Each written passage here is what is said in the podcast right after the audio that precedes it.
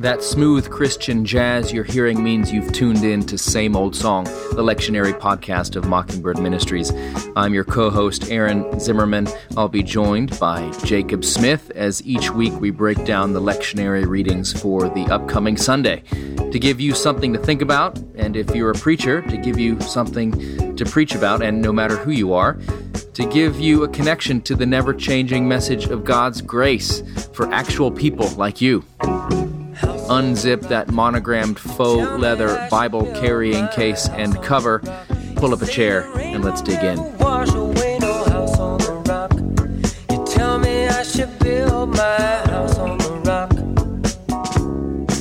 Okay, well, here we are with the next episode, and uh, we are going to uh, be talking about um, what day is it? Easter. Uh, Easter six. Easter six, and we are live at the Mockingbird Conference with a live chapel audience. And uh, here we are, and I'm feeling warmed up and ready to go. Let's do this. You're looking excited. I am. I'm on the mic. So, uh, so yeah, did we want to take questions before we begin? A little bit about preaching or anything like that? Questions? It's a live, live audience. Good. You guys are excited. All right. Keep it to yourselves. I don't want your questions anyways. All right. Well, maybe they'll come afterwards. Okay. So uh, we are um, here on the uh, sixth Sunday of Easter. Yeah. So uh, it's again, as, as you said last week, Jake. Uh, there are 50 days. It's a long season of Easter. Uh, we're beginning to get now into the end of May, Memorial Day, summer. There's uh, there's the summer anxieties which are around mm-hmm. the corner. There's the whole swimsuit body question. There's the everybody's taking a better vacation than me question. Uh, uh, there's the uh, I'm exhausted because my kids are out of school and they're home all day, and I just want to be in the bathroom for about 30 minutes. That's yeah. all I want. Little private time, little me time. Uh, these are all the things that are going to be happening. Yeah, and on this sixth Sunday of Easter, we begin with a powerful, powerful collect, which says, uh, there's a great line in there. You have prepared for those who love you such good things as surpass our understanding. So as we're moving to that, um, as we're moving into that anxious season of summer and what's going on, uh, never forget that God has promised us good things that surpass our, our uh, imaginations. And uh, that is primarily that He has died for you and risen for you, and most importantly, coming again for you. And uh, we kick off once again in the book of Acts. And I think, you know, um, Easter in the liturgical year is very powerful. And, uh, it, you know, we have these years, and one year it's First Peter that it walks through. And uh, this year it happens to be the book of Acts. And that can oftentimes be a great time to do a sermon series built on around the lectionary. You can do a sermon series on Acts, or you can do a sermon series on First Peter when it's that particular year, and it's very powerful. But here we are in the book of Acts. Yes, uh, Acts chapter 16. We've jumped ahead from last week where it was Peter, after being given the vision to eat all things, and how he then, Gentiles of all people, the uncircumcised, the people that you don't like, or the people that give you the heebie jeebies, the people that make your skin crawl, the people that you uh, move away from uh, on the bench there in Arlo Guthrie's Alice's restaurant. Mm-hmm. All those sorts of people are now coming into the church. And so that's what happened last week. And now we've kind of switched from the story about Peter to the story about Paul, and there's right. been a shift in the book of Acts itself. So St. Paul is now there, the Pharisee who's been knocked off his horse and been converted, and he has a vision here in Acts chapter 16 about um, there's, a, there's a Macedonian, there's a Greek guy. Again, coming again to this idea of Gentiles, the wrong type of people coming in. There's a Greek guy who says, Come over to Macedonia and help us. So when yeah. that happens, you go. That's so there, right. There you go. This is a very important part in the structure of the book of Acts as well. When you're looking at the book of Acts, as we said, you know, it's going now from uh, Judea, uh, Samaria, and to the very ends of the earth. And, uh, you know, and with the way Luke is writing here, it's almost like a track meet, and the, the baton is being almost handed off. We're moving from, so Peter is converting Gentiles, and now we're going to Paul, the apostle to the Gentiles. And so there is this pivot as we're moving to the very ends of the earth. And so this is an important scene in the fulfillment of Jesus' Great Commission um, as they, it is moving now. They're moving from uh, just that center area of Syria and that whole area. Now they're going to Macedonia and making their way to Rome. And they show up in Macedonia and they do what they do. They're doing it properly. They begin not by just going to the Greeks, they begin by preaching in the synagogues because it goes first to the Jews and then to the Greek. And so they're beginning here by going to the synagogues. And there isn't necessarily they don't have a minyan here, so they're going to the place where everybody gathers to pray. Yeah, you, the, the rules were you had to have 10 Jewish people, men, to have a synagogue, and mm-hmm. there apparently weren't that many, so they'd go by the river to have this kind of pr- place of prayer. But one little thing, just kind of before we even get to that, that this is one of those passages, preachers, where you're going to want to call your readers before Sunday morning and tell them practice because otherwise they will have a massive panic attack when they get into the lectern to read, and they're going to see Troas, Samothrace, Macedonia, Neapolis, and Philippi, and just and Thyatira. There's just so many things where people can mess this up, and um, you know, people are just nervous. They because God will be angry at them if they mispronounce these names. Yeah. And so, uh, just give your give your lectors a, a, leg up and say, hey, why don't you just read this and maybe even listen to an, a recording of it before you read it, so you don't uh, have a panic attack. But anyways, can I so, tell you this funny story about FitzSimons Allison? So when he was um, a professor at VTS, Virginia Theological Seminary, he tells this story about um, uh, you know in their chapel service they had a reader and they had a reading from the Old Testament, and the kid obviously didn't practice, but he got up there just boldly. Yeah. And the word was Hittite. And, uh, and so and he began to read, and he was like, And the Israelites slew the Hittites. and, um, um, and the word Hittite was in there seven times, and he kept saying high titties the whole time. So, anyway, um, yes, call your people and uh, tell them that uh, thank you for a few of you that are laughed. The rest of you remember the book of Acts last week and the Gentiles. That's and right. Anyway, that's right. No, so. that, I, uh, there's a my my lecture story was somebody who was reading the passage of the creation and the creation of Adam and Eve, and that they were naked and not ashamed. The word naked appears three times in that passage, and I know that because this reader pronounced it naked. and I felt each one of those three nakeds uh, to my bones. I don't know how the congregation sort of kept it together. They were naked and they weren't ashamed. Anyways, we're getting off track. So, but there, there's something very powerful here that's going on. Ooh, wait, one more thing. Oh, good. Yeah. Macedonia was where Olympus was, Mount uh-huh. Olympus, like Zeus and all the mm-hmm. pantheon of Greek gods. It was also where uh, Alexander the Great's dad was Philip, from, yep, Philip. Mm-hmm. And so this, so to come, so a guy showing up from Macedonia, come over here and help us it's sort of an unbelievable thing uh, to say we want this message here yeah. too. Bring it. Um, because these this this was the center in some ways of at least in the past, religious and political ideology that was totally separate from what the gospel is trying to do. So again, just another idea that the gospel is designed for the people that we don't think it's designed for. Yeah, that's right. It is penetrating the pagan world and it's penetrating the heart of the pagan world and it will penetrate your hearts as well.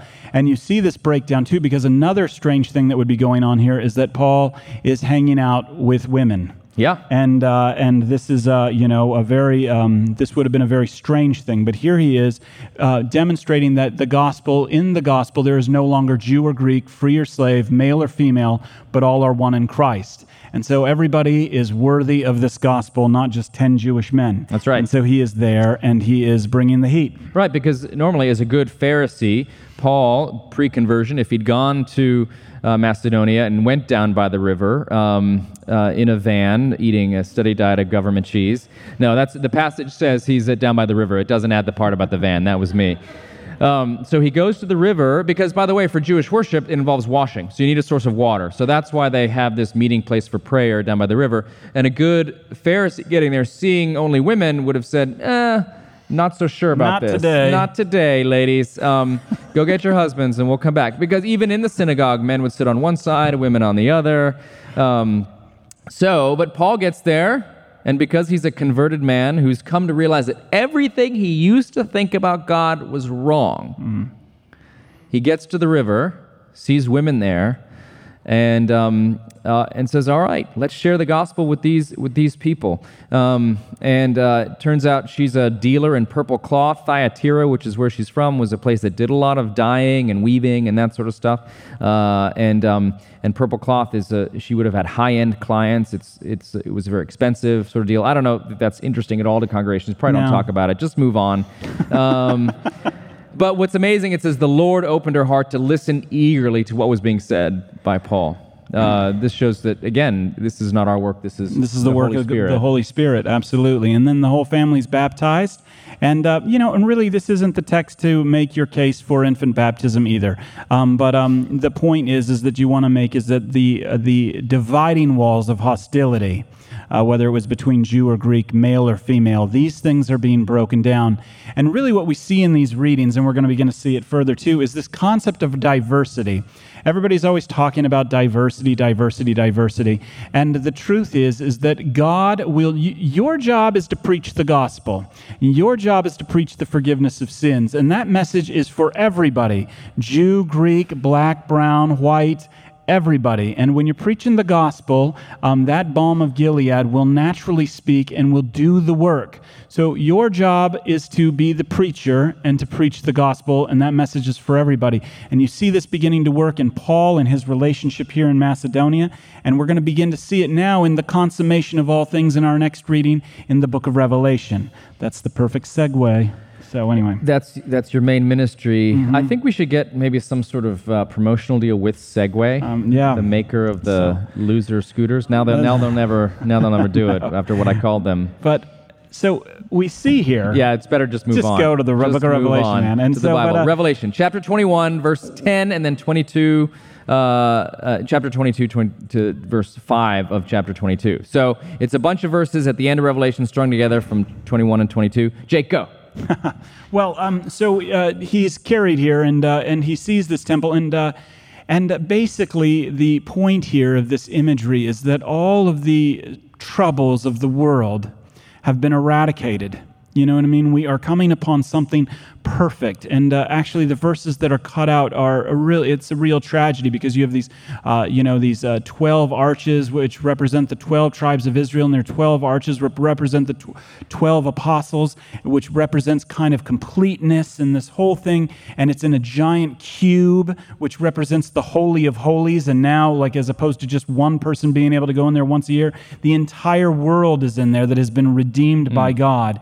And so you have this very powerful hope and vision of all of the dividing walls that have come down now between male and female, Jew, Greek, uh, black, white. It has all come down because we are all people in need, and we are all people who are in need of being saved. Mm. And uh, this is what God has done. He has saved us and brought us into this new Jerusalem. And uh, it is this amazing image of perfection um, that is just uh, should be a real encouragement. Yeah, so this passage, again, it, last week in Revelation, it talked about the city coming down from heaven, the new Jerusalem, and now it's sort of getting into a description of that.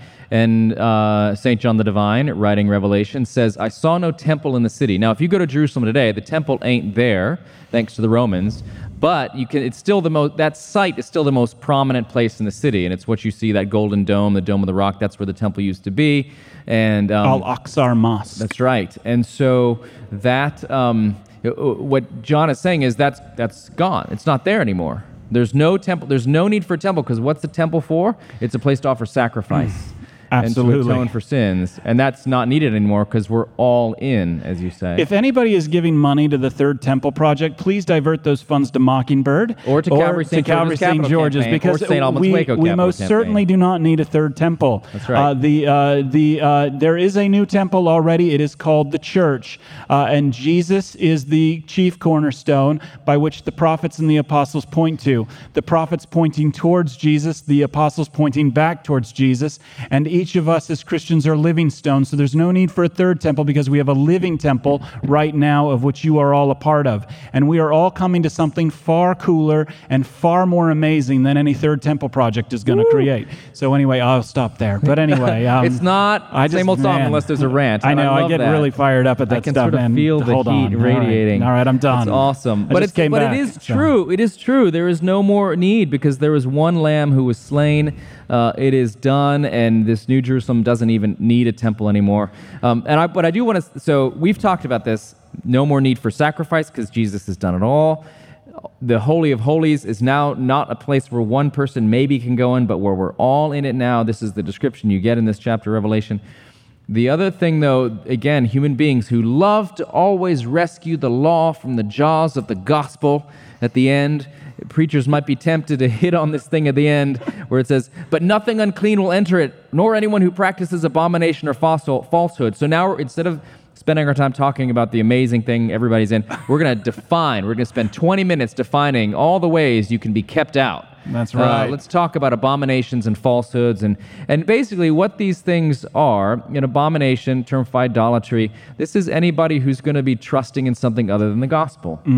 Trusting in themselves. This is somebody who thinks that they can get in on their own merits in some sense. Falsehood is another way of saying the same thing. Somebody who's not dealing with reality. Somebody who thinks that they bring something to the table. Somebody who thinks that it's something other than the grace of God through Jesus. Uh, because he says, who are going to be the ones who get in?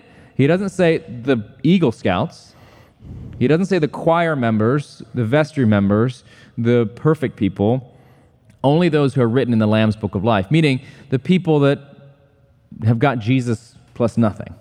The people that have just trusted him. So uh, don't make this about the law. Uh, this is about the gospel. And it ends with this beautiful scene of this river of the water of life um, flowing from the throne. And again, um, this, uh, uh, this water which brings life. And, it's this, and it talks about the tree of life, which we haven't seen since Genesis. Um, but here it's back, and there's fruit growing, and it's this, it's a, it's a beautiful picture um, of this life with God um, because of what He's done for us in Christ. What else would you say about th- this end of the Bible? Um, I mean, I would say uh, everything you said. I mean, Yeah, and so but always there a will uh, be no more night. There will be no need for light or lamp. And this is what we're all moving to. I mean, for the Lord God will be their light, and they will reign, and and they will reign forever and ever. And uh, this is the thing: is that you know this has been the problem since the beginning, is that you know we are God's vice regents on this earth. We are His representatives on this earth. Um, the problem is, and, and I love uh, Paul Walker, the rector of Charlottesville, he talks about this. It's not the fall, it's actually the reaching up. The issue is, is we have always wanted to be God. And, uh, and uh, there is coming a time when we will reign with him, but we are always wanting to jump the gun.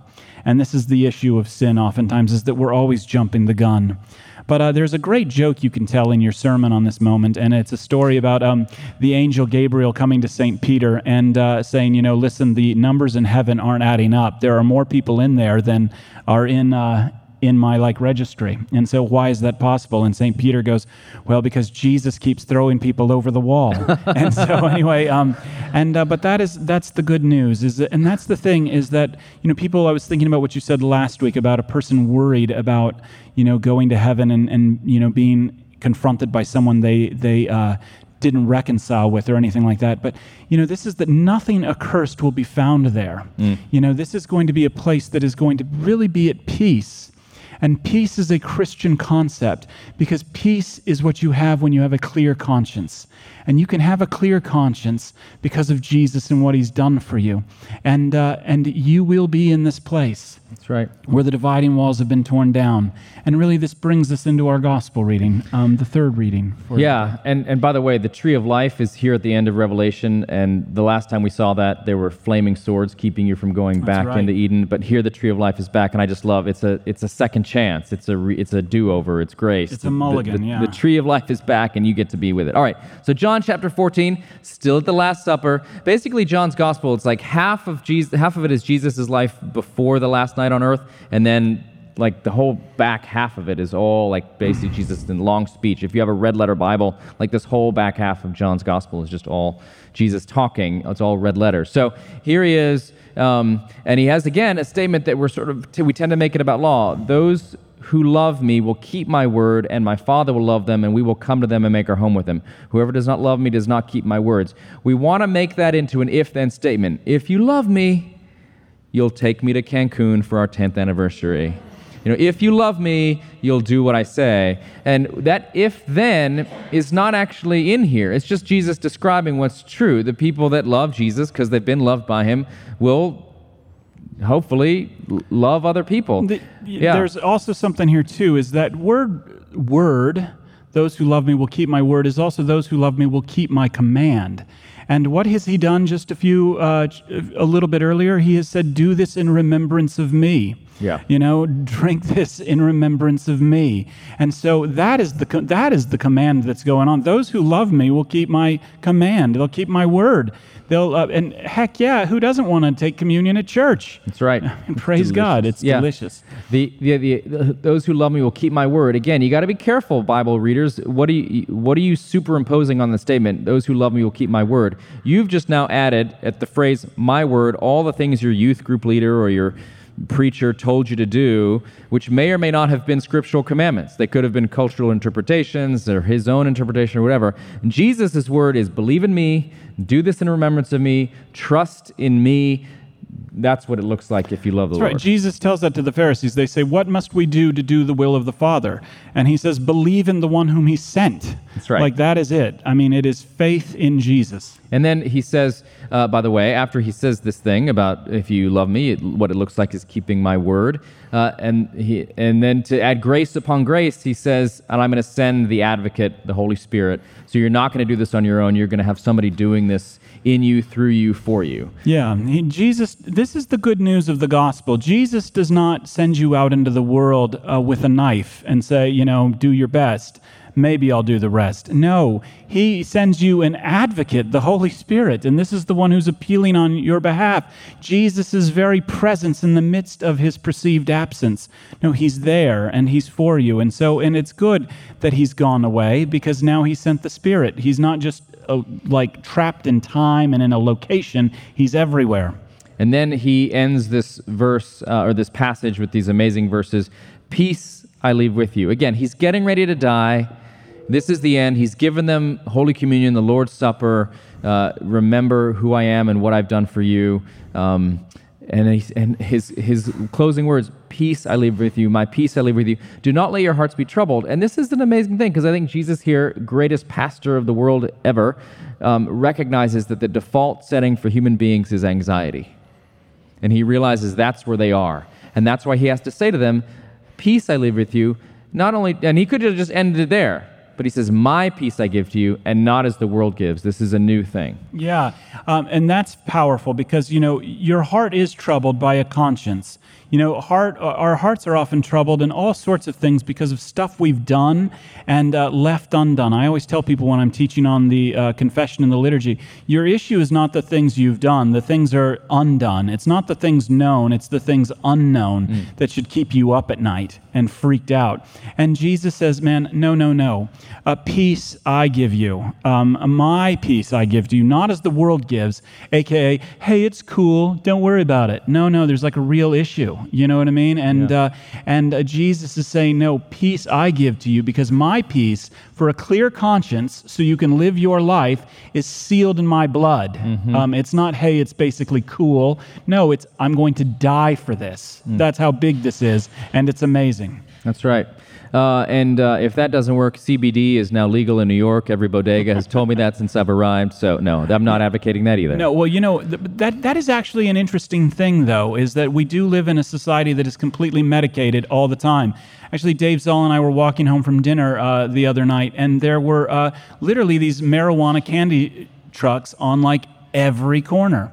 And uh, what is happening is uh, because we have this. Um, this deep wound in our conscience, and there's zero forgiveness. I've said this several times in the pulpit. We live in a society where everything is permitted and nothing is forgiven. Mm. That actually comes from Alan Jones, who was the great uh, dean of Grace Cathedral in San Francisco for a long time. But um, we live in this age where everything is permitted, but nothing is forgiven. And the problem is, is that see, we're not allowed to grow and we're not allowed to like you know actually confront things because we're just medicating the pain mm. and it's kind of like um, I mean, it's a real thing. And so we're just kind of living in these shelters, not dealing with it, but just medicating. I mean, it really is a, a brave new world with the, I mean, I don't want to deal with this. So let me just take another pill. Let me eat a brownie.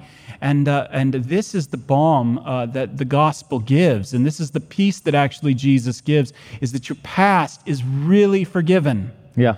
Like you have a clear con leave this place today with a clear conscience because you're just not not guilty. You're totally innocent. And that needs to be proclaimed from your pulpit this Sunday.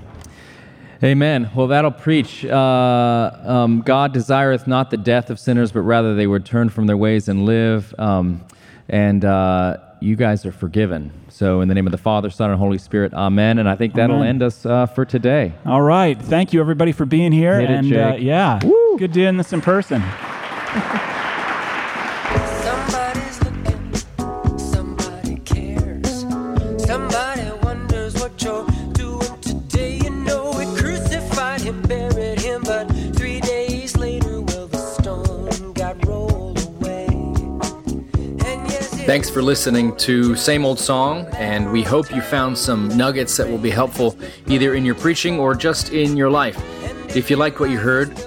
we would love it if you could leave a rating or review on iTunes. Dave Zahl will be sad if you don't. We'd like to thank the Narrativo Group for audio production. Keep that Bible by your bedside, ready to rock and roll.